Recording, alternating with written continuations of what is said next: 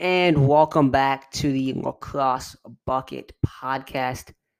I am Tanner Dimling here with y'all as always here on a Tuesday. And we've got a lot to get to today. Um, first and foremost, want to address an article, kind of go over it um, some bits and pieces of it that will be coming out on, well, should be out by the time that y'all listen to this. And then the second part of this podcast will be exclusively talking about a question that I got in my uh, Twitter DMs on Saturday. I didn't want to talk. I didn't want to talk about it on the mailbag pod on Sunday. If you haven't listened to that, you can. We have a mailbag pod every Sunday. Uh, send your questions via Twitter, Instagram, or email uh, contact at lacrossebucket.com. Good plug there for that one. Um, but you know, this question, I didn't want to, I wanted to expand on it a bit. So, uh, taking it to the Tuesday show here, and we'll talk about it um, a little bit. But getting into the article that I wrote that will be coming out on Tuesday, uh, will be out by the time that y'all listen to this. Uh, comes out midnight tonight, so 12 a.m. on December 8th. Um, it pertains to second year head coaches and not I'm not ranking these coaches. I'm not saying which coach is better. I'm not saying which team is better or, or which situation is better or anything like that.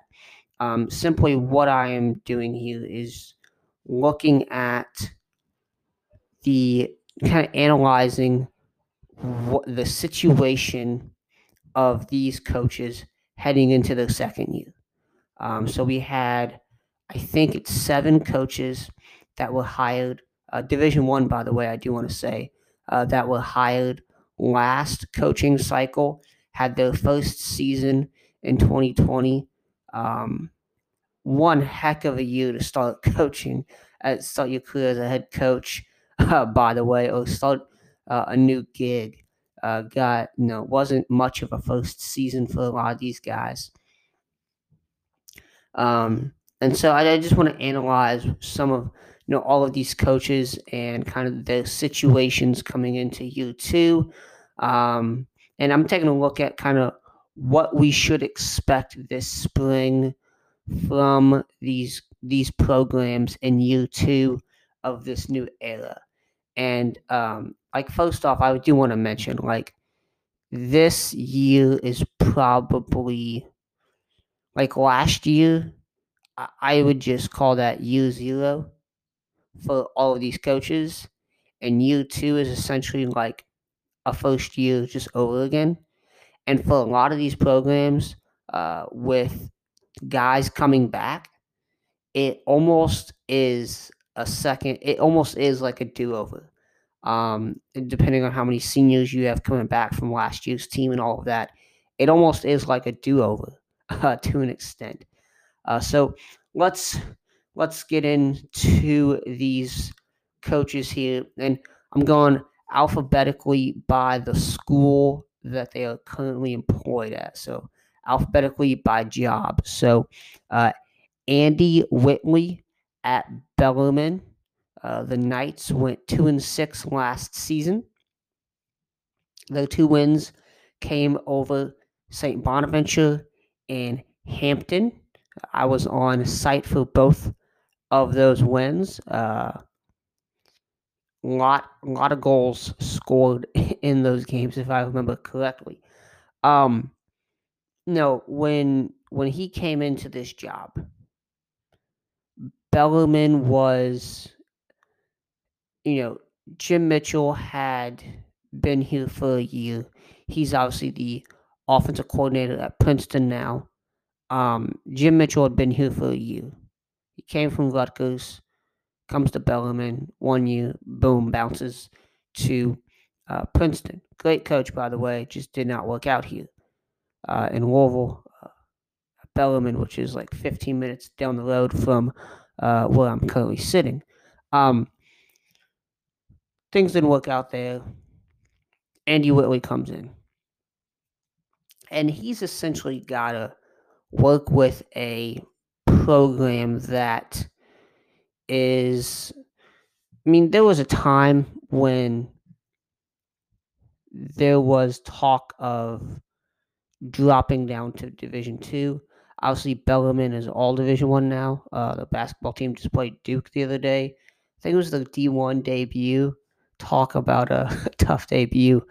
Um, and so, you know, this is a program that they've only had, I think, three winning seasons overall. It might be more, but three winning seasons overall. Um, it was in shambles essentially. Um, they had the two head coaching moves in two years. Uh, their best player was transferring out. It did transfer out. Uh, Riley C., who's now at Loyola, I believe. Uh, the year prior, Johnny Holzman, who's the starting goal, uh, goalie up at Marquette right now. Great, really, really good player, by the way. One of my favorite players in college lacrosse. Um, he was at Bellarmine for that first season. Outstanding player, outstanding year. Uh, and he ships up to Milwaukee. Uh, well, we'll talk about them in a minute. Uh, so Bellarmine, it, everything's kind of in flux. You have guys were thinking about transferring out and all this kind of stuff. So he comes in. He in year one, I think the biggest thing that he did was consistency. Like provide some consistency to a roster and to a program that has had little to none over the past three years. Like little to no consistency at all um, when it comes to coaching staff and things like that. And obviously, he retained the two uh, coordinators. Uh, Kyle Burnmore has now left. Uh, I can't remember who they hired as the new DC, but um, for the most part, things have remained kind of steady at Bellarmine and um, they went two and six last year. Got those wins over Hampton and St. Bonaventure. Two new two newer programs to the game. Um, know, this season in 2021, like I don't think like I think I definitely think this team is more talented than two wins or three wins. Um, but I'm not really gonna go out on a limb. Like I, like I don't think. I think if you say they're moving up the pecking order in the SoCon, even one spot, I, I, I'm, I, I would, I would call you crazy. Um, they definitely have talent on that team. Um, Landon Trout is you know, the most notable player on this team right now. Unbelievable shooter. Um, I would say probably the biggest offensive threat. Uh, they've got two guys coming back on defense. So I do think this is a Bellarmine team that's going to be better. Uh, and the situation there coming into year two for Andy Whitley is much, much better than year one. Uh, so, and as I wrote here in, in the article, the foundation has been laid. Now the real building can start so they can start moving back towards uh, where they were in 2016 when they made the SoCon tournament, which was the first postseason, first postseason um, appearance ever in program history, and the program started in 2005. Um, moving on to Cleveland State, Andy German. They went two and five last year. Uh, the year prior to that, they went eight and seven. Was their best season ever. Andy German was an assistant coach on that team. Um, obviously, he ascended to the role of head coach when Dylan Sheridan left. And honestly, uh, Dylan Sheridan left the program, uh, and you know he built that infrastructure, built that framework. Uh, they were moving on the right path. Obviously, going eight and seven, having a winning season in their fourth year. So last year was the fifth year as a program, uh, coming into the sixth year as a program, and they and look, they went two and five. Uh, they beat number sixteen Air Force, and they beat Bellarmine. Um, their two wins there. They lost in overtime by one goal, obviously, to Marquette, and they they lost to Mercer. It was unbelievable offense last year uh, by three goals. So this is a, a team that I don't you know the situation. I don't think like Cleveland State. I don't think they are going to survive, and I would put Utah in the same boat and Hampton as well. Um, I I think independent play because they're an independent isn't the best situation for any program nowadays. Um, you know, unless you are Johns Hopkins, uh, who is independent forever. Um, you know, Notre Dame in football is a good example. Obviously, not this year when in the ACC, but um, that's a joke and that's a separate conversation. Um, you know, independent play I don't think is good for this program if they really want to grow it. Uh, they really want to compete. Uh, but for where they're at, I mean, they've shown a lot of progress in these first uh, five seasons, four and a half, you could say. Um, coming into year six, I believe it's year six. Um, if I'm mistaken on that, please someone correct me. Um, but I believe it's year six that Cleveland State is coming into, and this is a this is a team I mentioned. Uh, Dylan Sheridan you know, made he he put in place that framework. Andy German steps in, and it things go very smoothly. Um, I interviewed Andy German on the podcast last January, I believe, um, about about you know taking over um, at Cleveland State, and um, one of the things I'm talking to him about was how the the transition is very seamless almost to an extent when you were there before and you just ascended to the head coach. And he's a guy that a lot of people vouched for. Um, you can look at him on Twitter. Um, I think it was one of my articles. I think it was an article I wrote, and Bill Tierney replied to it and was like, it was a, a vouching for Andy German to get the Cleveland State job. It was when they named him the the interim, and um, you know, and that thing like blew up. Um, there, I think that's the most read article we have on the site. Um, oh, it's top, it's top three, top five, maybe top ten, but it, it's it's up there um, because Bill Tierney shared it on Twitter, and and basically was like they need to hire Andy German if they do anything else, they're stupid essentially. Um, and so I, th- I think you know coming into year two for him is things are on the right direction. They have I think six seniors coming back, including starters on uh, both ends. I want to say, and a lot of young guys that really stepped up last year. So this is a program I think is going to continue to go in that upward trajectory. Year two looks to be promising there. Um, I think they could possibly get to that uh, eight and seven type season, depending on how many games they play. Um, eight, eight and seven type season. Uh, again, moving on up to Connecticut, where Andrew Baxter is the head coach at Fairfield. Obviously, came over from Yale, where he was the defensive coordinator.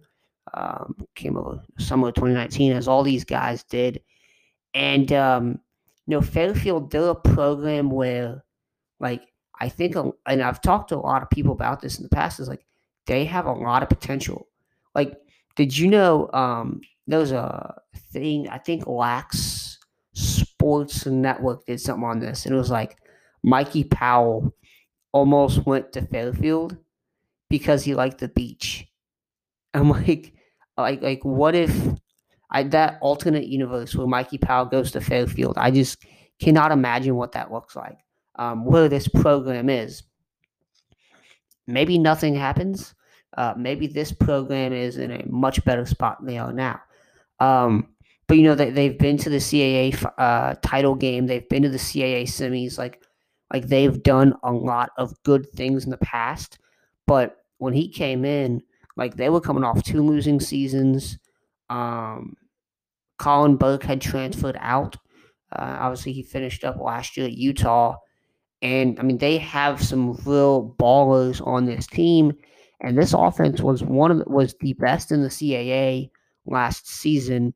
And I mean, they went averaged over 16 goals a game last year. Um, now, their defense was averaging around the same amount, which is not good. And that's the thing they have to address this year. But I mean, I do think like, and last year they went five and two. They beat Stony Brook, they beat Merrimack, Quinnipiac, LIU, and Siena. The only two teams they lost to, Georgetown, they got smoked, and then Harvard, who we'll talk about next, um, they lost to them by like three goals. Um, but outside of like those, outside of those two losses, I mean they, and I, I don't think any of the some of the wins were close, but I mean they looked good, especially offensively, in a lot of the games last year. I mean the first game, eighteen to sixteen. Um, you know, uh, I you know I don't know who's coming back for this team. Uh, Dylan Beckwith, obviously a great player. Uh, I think it'll it'll depend on who comes back, who doesn't for Fairfield. But I certainly like the direction that Andrew Baxter has them going in. Um, their defense was one of the worst in the nation last year, and that's the one thing that they've got to improve on to get better. But like overall, I think you know just judging off that first season, even just playing non-conference games, to have a, such a turnaround as they did, I mean, he did something right. Like, so in 2019, they lost their first, they went to, so five, so that's seven games in. So, I mean, they were three and three, seven games in in 2019. And they were five and two. Excuse me, they were three and three three and four, um, I believe, uh, coming into 2019 at the same spot when the season was canceled in 2020. 2020 is five and two, um, and you know those two losses weren't necessarily pretty, but those two wins were, or those five wins were. Um, I mean, you beaten Quinnipiac 19 to 15, LIU by the same score, Merrimack 14 to 11. Stony Brook 18 to 16, like I said, and then Siena 21 to 12. I mean, they were just a scoring machine, and uh, I, I really don't think you should expect anything less in, in, in 2021 from this team. Um, and Andrew Baxter definitely has them going in the right direction there. Uh, he's gotten a hold of that, and they've recruiting wise, they've gotten some good some good kids, and they always do he's gotten a hold. He's, he's pushed the right buttons, and and I think we could be talking about them as a CAA title contender uh, in the near near future. Not this year, but down the line. Uh, I think they could possibly make the CAA tournament this year. It's going to be competitive, but they certainly have a chance. Gerry Byrne and the Harvard Crimson um, you know, was at Notre Dame for 12 years before coming over ahead of last season to Cambridge. And the Crimson went two and two last season. They beat UMass. They beat Fairfield. They lost to Holy Cross and Albany uh, by just one goal. So those two losses were just by one. And for what it's worth, they never got to play a home game, which is unfortunate um, before the season was canceled. They bring in the number five recruiting class. Again, as I've mentioned before, Harvard has done Harvard has done the least with the most amount of talent from a recruiting standpoint than any other team in the country. Uh, last year, I thought they played very well. Austin Madronic is obviously their headlining player. coming into 2021. You know, I don't know who they have coming back. I know they've had a weird fall, a weird fall, and look, it's the Ivy League, so we don't even know if they're going to play. But if they do play, I would probably tell you to not expect much from Harvard in terms of moving up the ladder that is the Ivy League. Um, I don't see them surpassing Penn or Brown. I see them maybe comp- competing, competing with those two teams, with those two teams, not passing them. I'm not exactly sure what Princeton looks like with all the opt outs. So yeah, they could in theory pass Princeton. Yale and Cornell are on another level, and I, I that's just what it is. And I don't think that we're going to see Harvard surpass or climb that ladder um, anytime soon. Now, granted, no number five recruiting class coming in. Uh, if they have a good recruiting class this year, and if these guys work out and everything works out as it know, looked like it was going to, or hasn't looked like it was going to going to for years, that's a different situation. That's a different conversation. And I think the fact that they were with that they were almost four and zero, oh, I think that speaks for itself to the direction this program's going. You know, they didn't allow any any fifth year guys to come back, which is unfortunate.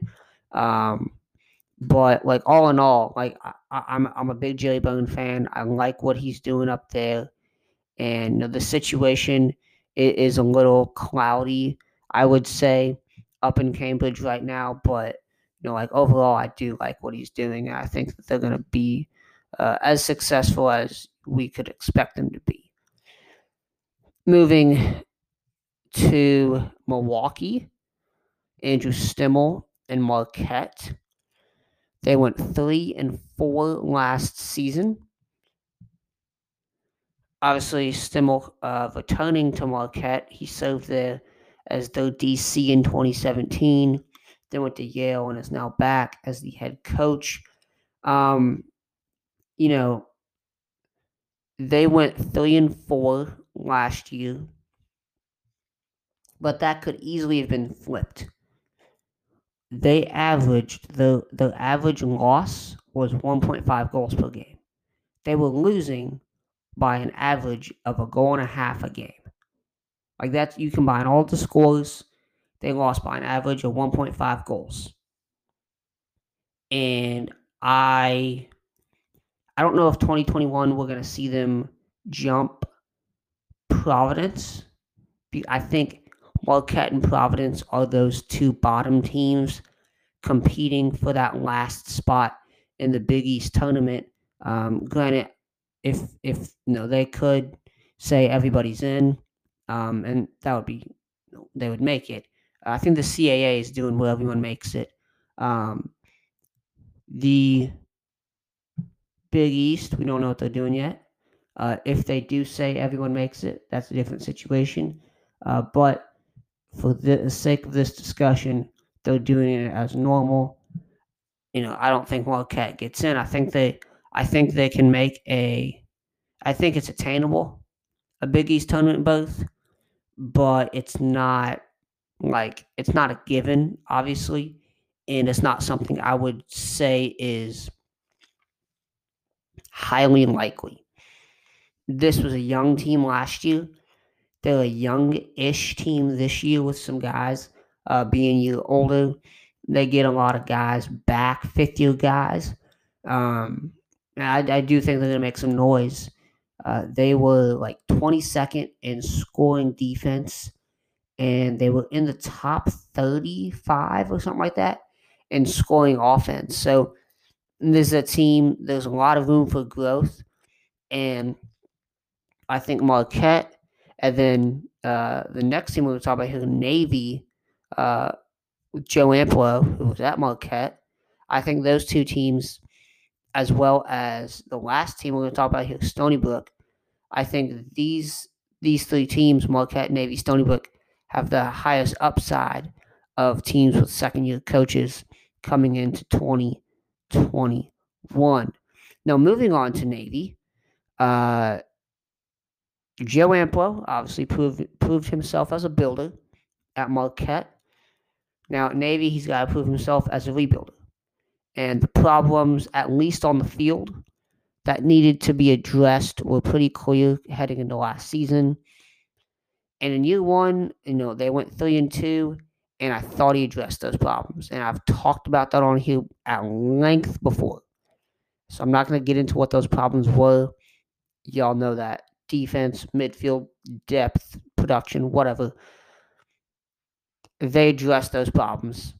They went three and two. They beat Furman, RIP, Manhattan, and Colgate. Um, they lost to Richmond and Lehigh, who were, by the way, top 20 teams when they faced them. So, and they the they weren't necessarily blowouts by any stretch. So, I think coming into 2021, Amplo's got this program right where he needs them to be. And like Ryan, so the and the only really blemish I see on this roster is in in terms of potential um, is is on defense. Ryan Kern in Cage, they've got to replace him. He's a what three year starter there. Uh, he's been outstanding. Um, he's now serving uh, the country in the military, and because obviously uh, service academies guys couldn't come back, uh, so he graduated. Uh, they've got a bunch of dudes, number one recruiting class in the country. We'll see how many of those guys make an impact. I think some of them will be able to. Um, so we'll see what happens there. Um, I, I do think for this season, a Patriot League tournament berth is certainly in the realm of possibilities. Anything beyond just saying Patriot League tournament berth, Navy midshipman, is fantasy land. At this moment, at this moment, on December 7th at 9:23 p.m. 2020, anything beyond the thought of Navy making the Patriot League tournament is Fantasyland. They're not going to win the thing. They're not going to no NCAA tournament. But the expectation should be Patriot League tournament berth in year two. That needs to be the expectation. And the expectations, I think, should be much higher than they've been in recent years in terms of a win loss record. But I don't think they're competing with Loyola. I don't think they're competing with Lehigh. And Army Navy games this week in football, I think Army wins it in lacrosse. Um, Xavier Arline, I think, might be the starting QB for Navy this week. Uh, lacrosse player for Navy as well. Wish him the best of luck. Um, always exciting to watch. Always exciting to watch Army Navy play. I love that option football. Um, but I don't think Navy's beating Army in lacrosse. Um, we'll see what happens in football and basketball. But lacrosse, I don't think Navy's beating them. I just don't think they have that much talent. Um, not talent, but I don't think they're at that point yet. Still will be a close game no matter what. It always is.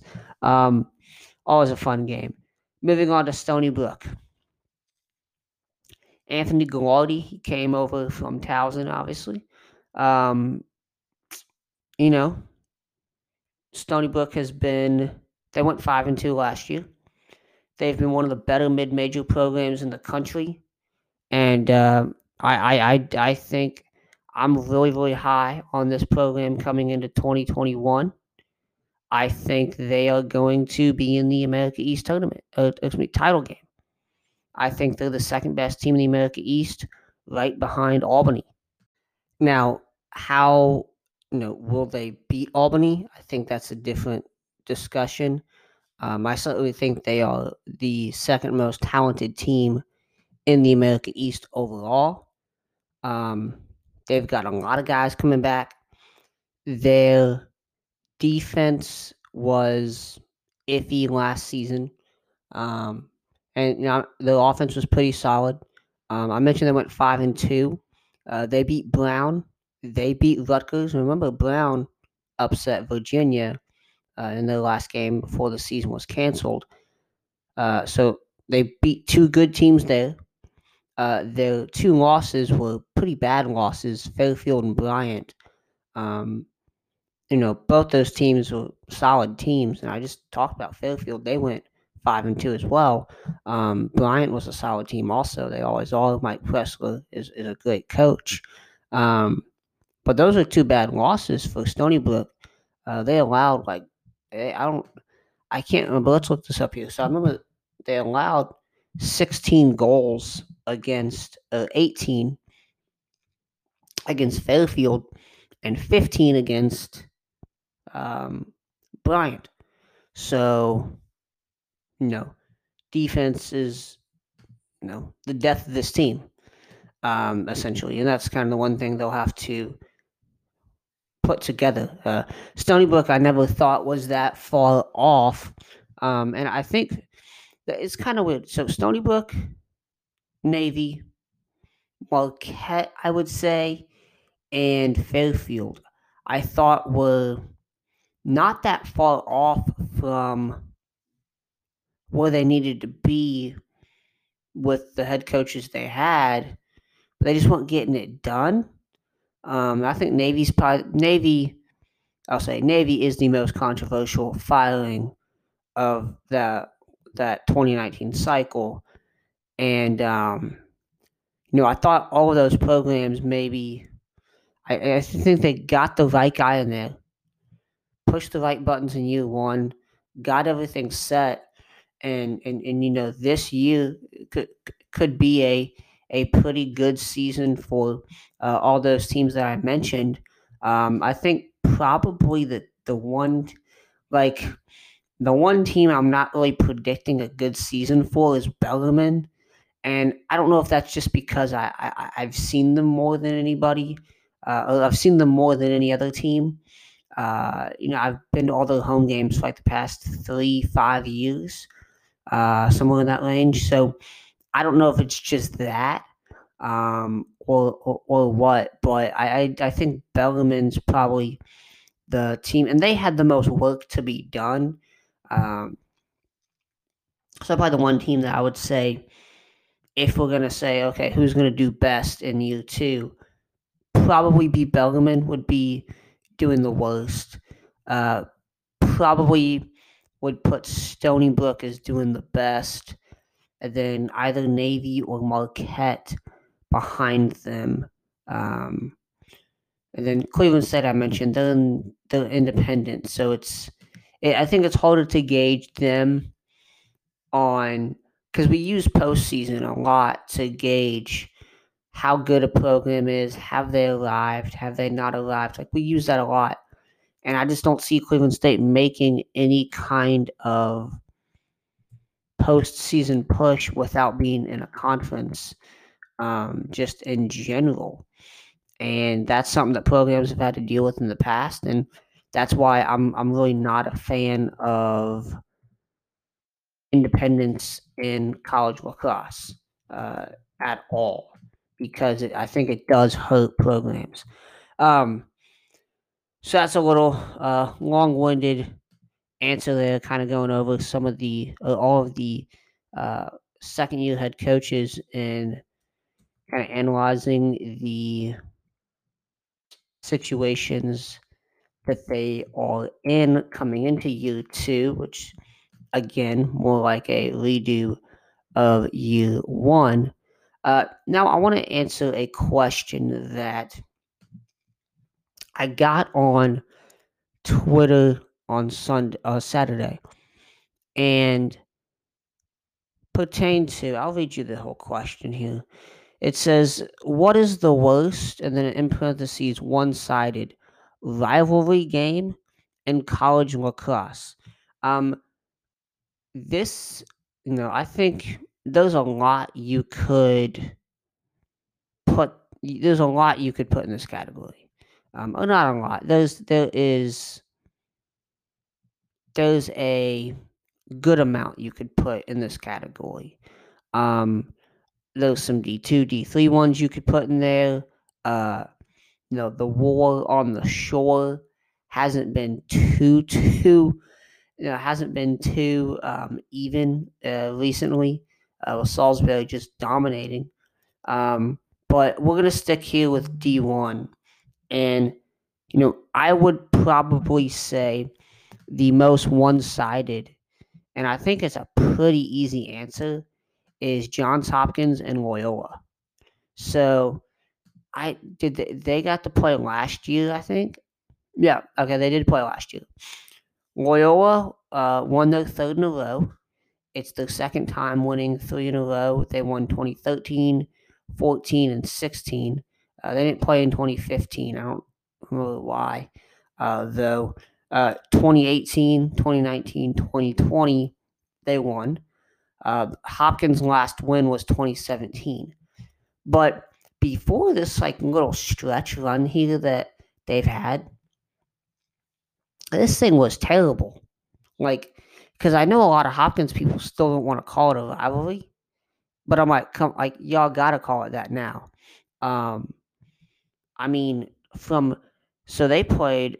I don't. It doesn't. Yeah, not every year, but almost every year from 1939 to now, and from 1939 to 1993, Loyola had never beaten Johns Hopkins. And you look back at some of these early games, like 1950, 13 to 2, 1960, 20 to nothing. And even when Loyola won the first one for the first time in 1994, and then they won in 98 and 99.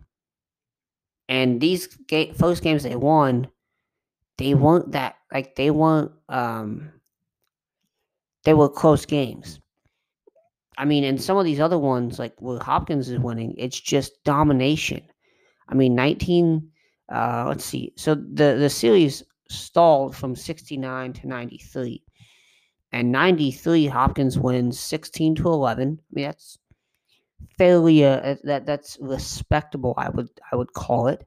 Um, but then it goes back to like just some blowouts 18 to 5 in 1995.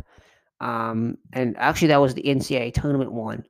Uh, Johns Hopkins won 12 to 11 uh, earlier that year in the regular season game. So Hopkins Loyola definitely is probably the most one sided ever. It is 48 to 9 all time. 48 to 9. Um, the other one I wanted to mention is Princeton and Rutgers. So Princeton and Rutgers have played. Let's pull it up. Is this the lacrosse one? Okay. On you can go to Wikipedia. Just type in college and lacrosse rivalries. I actually wrote an article on some of the rivalries last year. Um, that's the first thing that pops up on Google, but uh, Wikipedia is like the third thing on there. Uh, Lacrosse All Stars also has one uh, on the greatest rivalries um, that they did back in like 2012 or something like that. Um, but Wikipedia has all of them. Uh, not all of them, but some of the like bigger ones. Um, so Princeton and Rutgers. So this one, I'm looking at this one. It reminds me at the Wikipedia page. It reminds me of Alabama and Tennessee, the Wikipedia page for that series, because it is like so they've played every not every year, but almost every year since 1922. And like in the beginning, it's like Princeton, Princeton, Princeton, Rutgers, Princeton, Rutgers, Rutgers, and then it just goes Princeton. Like this, this whole the one the from 1990 to now, Rutgers has only won one three times since 1990. Like this last column is almost entirely black for Rutgers uh, excuse me, for Princeton. Rutgers dominated the series in the 70s uh, from 70 to 8 from 64 really to 89 uh, they dominated it but then like now bill tierney he walks on in there boom they take over and um, all the way like to now they still i would say uh, dominate the series princeton leads the series 64 to 31, and there's been three ties. I I don't know. And and they what do they play for? They play for a cup or something, right? Think uh the Maestro Cup. Maestro Cup. That's what it is. Maestro Cup. Another one I do want to mention, um, and so I think both like the Hobart ones with Cornell and Syracuse. I'm not going to talk about those because we all know how one-sided those are. Those are that's the easy answer on here. You can just go look those up. I mean, Hobart. Look, I love. Uh, no, I love Coach Raymond. I, I love what they've done there. I think they've got a great program, great history. But Syracuse leads this series 78 to 26 to 2. So it's two ties. Cornell leads the series 87 to 47 and 4. So you you uh, you have double straight up double you, Cornell has won 87 times. They have straight up double the amount of wins in the series than Hobart does. And Syracuse, they've won the series 78 times. They have 50, 60. I mean, that's like five. T- they have like five times the wins that Hobart does um, in the series. So I, I can I consider those historical rivals. It's obviously not something that you know. I mean, the the um, what I can't remember the name of the trophy that they play for. It's Q's. Like that's a great game and all, and and like I, I, you know, it's just always a fun game to watch or whatever. And it usually is closer than more times it's closer than it's a blowout. But at at the same time, it's like man, like you're just gonna get you're gonna lose again. I mean, they could. I think they could beat them. They they they uh they gave them a run for their money last year, but other than that, I mean, it's been whatever. It's it's been pretty bad since, especially since the D one D three designations was added, and then obviously Hobart moving to D one uh, to maintain uh, those rivalries. Um, another one I want to mention, and I, I they didn't play this year because of the uh, COVID and all of that, but um, Lehigh and Lafayette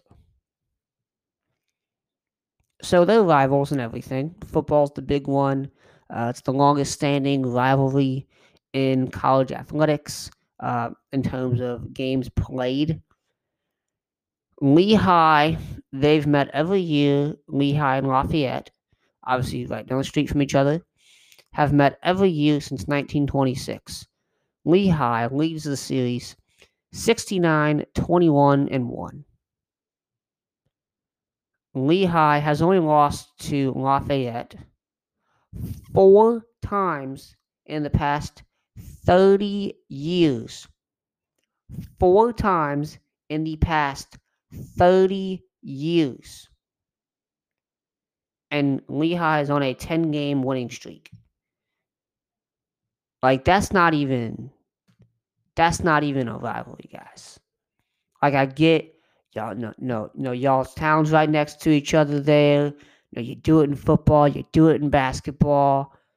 But that's that's just sad, man. That's sad. Um, and then I do wanna I wanna end this podcast on this note here. With this question. Please let me know. Uh DM me, email me, whatever.